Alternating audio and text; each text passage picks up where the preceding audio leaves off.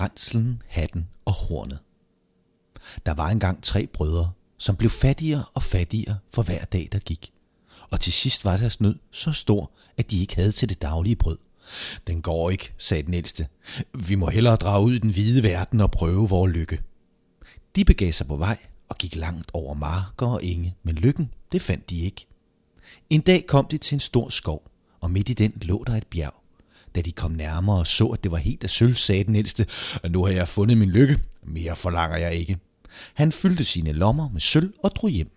Ah, vi forlanger mere end sølv, sagde de to andre og gik videre. Da de havde gået et par dage, kom de til et bjerg, som var helt af guld. Den næstældste bror stod tvivlrådig og vidste ikke rigtigt, hvad han skulle tage for sig af guldet eller gå videre. Men til sidst fyldte han sine lommer, sagde farvel til sin bror og gik hjem. Den yngste tænkte, sølv og guld, ah, det frister mig ikke. Jeg vil drage ud i den hvide verden, og måske finder jeg min lykke der. Han drog videre, og efter tre dages forløb kom han ind i en skov, der var endnu større end de andre. Han gik og gik, og var til sidst lige ved at dø af sult. Han klatrede nu op i et højt træ, men så ikke andet end skov og der skov, så langt øjet rækte. Og han klatrede ned igen, men sulten plagede ham så stærkt, at han tænkte, Åh, hvis jeg blot endnu en gang i mit liv kunne spise mig rigtig mæt. Og da han kom ned på jorden, så han til sin forundring, at der stod et dækket bord. Ah, det var lige i rette tid, mit ønske blev opfyldt, tænkte han, og uden at spørge, hvor maden kom fra, satte han sig til bords og spiste, så længe han kunne få en bid ned. Ah, det er dog synd at lade den pæne du blive liggende, tænkte han, lagde den omhyggeligt sammen og tog den med. Om aftenen, da han igen blev sulten, fik han lyst til at prøve, om duen kunne hjælpe ham. Bredte den ud og sagde, Jeg vil ønske du igen, var dækket med mad og drikke. Næppe havde han udtalt dette ønske, før der stod den dejligste mad, han kunne ønske sig. Ah, nu ved jeg da, hvor mit køkken er, sagde han, og det er mere værd end alverdens sølv og guld. Men alligevel synes han ikke, han havde fået så meget, at han ville rejse hjem og slå sig til ro. Hellere vil han endnu en gang prøve sin lykke ude i verden. En aften mødte han en sortsmuskes kulsvier inde i skoven, og han var i færd med at koge nogle kartofler over ilden til sin aftensmad. Goddag, min sorte ven, sagde han. Ah, hvordan har du her i din ensomhed? Åh, den ene dag tager jo den anden, sagde kulsvigeren, og der vanker jo ikke andet end kartofler til aftensmad. Vil du have noget med, så værsgo og sæt dig. Nej tak, svarede den fremmede. Du har jeg ikke beregnet, at der skulle komme gæster. Men hvis du tager dig til takke hos mig, vil det være en ære. Ah, hvorfor er du mad fra, spurgte krølsfigeren. Du er jo ingenting med, og der er jo ikke et menneske i mange miles omkreds. Ah, du skal få så god mad, som du aldrig har smagt, svarede han. Bredte duen ud og sagde, dæk dig. Og straks stod der det herligste måltid, lige så varmt som det netop var blevet taget af ilden. Kulsvigeren gjorde store øjne og lod sig ikke bede to gange, men puttede den ene bid efter den anden i sin sorte mund. Den du synes jeg rigtig godt nok om, sagde han. Det var netop noget for mig. Øh, Derhen i krogen har jeg en gammel rensel. Øh, den ser ikke videre pæn ud, men den har en ganske vidunderlig egenskab. Jeg bruger den alligevel ikke mere, så du må få den, hvis jeg må beholde din du. Jeg må da først vide, hvad det er for en rensel, sagde den fremmede. Øh, det skal jeg sige dig, svarede kulsvigeren. Hver gang du slår på den, kommer der en officer og seks soldater med gevær frem og gør, hvad du befaler. Ah, for min skyld gerne, sagde han, gav kulsvigeren duen og gik videre med renslet på ryggen. Da han havde gået lidt, fik han lyst til at prøve den og slå på den. Straks stod der syv krigsmænd, og officeren spurgte, Hvad befaler min herre og hersker? Gå straks tilbage til kulsvigeren og hent min ønskedu, sagde han. Øjeblikkeligt gjorde de omkring, og ikke ret mange minutter efter kom de tilbage med duen, som de uden videre havde taget fra kulsvigeren. Han lod dem nu igen forsvinde og gik videre, mens han tænkte på, at lykken måske vil kaste endnu flere gaver af sig til ham. Ved solnedgang kom han til en anden kulsviger, der var i færd med at koge sin aftensmad. Vil du have noget med? spurgte den sværtede fyr. Men jeg kan ikke byde på andet end kartofler og salt. Værsgo og sæt dig. Ej, sagde han. I aften skal du være min gæst. Derpå tog han sin du frem, og de spiste og drak og havde det rigtig gemyttigt sammen. Da de var færdige, sagde kulsvigeren. Derhenne på bænken ligger en gammel slidt hat. Den har en mærkelig egenskab. Når man tager den på og svinger den rundt, er det som om, der bliver affyret den vældigste salve for 12 kanoner, og ingen kan stå sig imod den. jeg har ingen brug for den. Så hvis jeg må beholde din du, vil jeg give dig den.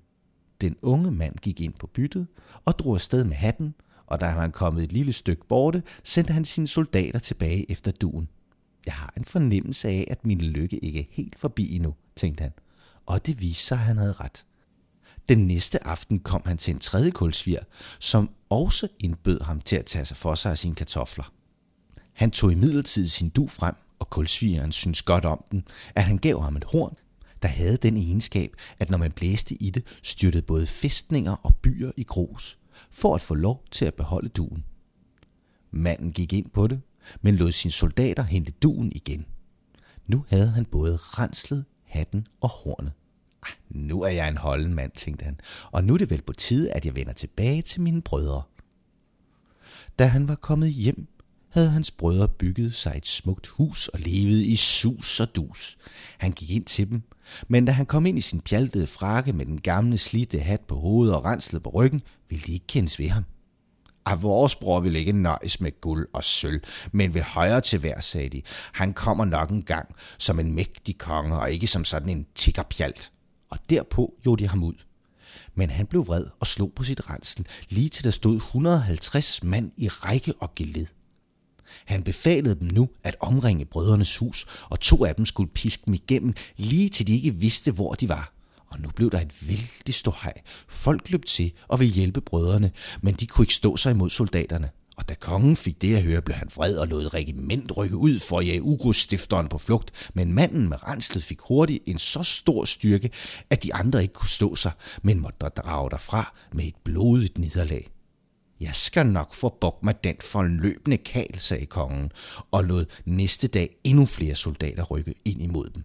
Men de kunne heller ikke udrette noget.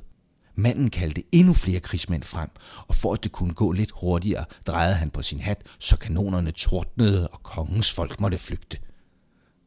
Men nu slutter jeg ikke fred, før kongen har givet mig sin datter til ægte og lader mig herske over hele sit rige i sit navn, sagde han.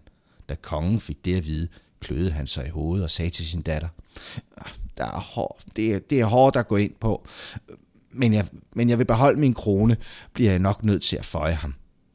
Brylluppet blev nu fejret, men kongedatteren var meget misfornøjet med, at hendes mand var sådan en tavlig fyr, der gik med en lurved hat og et gammelt slidt rensel. Hun ville gerne af med ham igen og tænkte dag og nat på, hvordan hun skulle bære sig ad med det. Må der virkelig kunne være hemmelige kræfter skjult i den gamle rensel, tænkte hun. Og en aften liste hun som meget kærlig an og klappede og kyssede ham. Ah, ah, hvis du bare vil lade være med at gå med det stykke rensel, sagde hun. Det misklæder dig så skrækkeligt. Det har du ingen forstand på, min ven, svarede han. Det er min største skat, og så længe jeg har den, frygter jeg ikke for nogen verdens ting. Derpå fortalte han hende, hvilken egenskaber renslen havde. Hun slog armene om hans hals og lod, som om hun ville kysse ham, men i stedet løsnede hun lempeligt renslet og løb af ud med den. Så snart hun var alene, stod hun med den og befalede krigsmændene, at de skulle binde ham og føre ham ud af slottet. Og de adlød, og hun kaldte så endnu flere soldater frem, for at de skulle drage efter dem og føre ham ud af riget.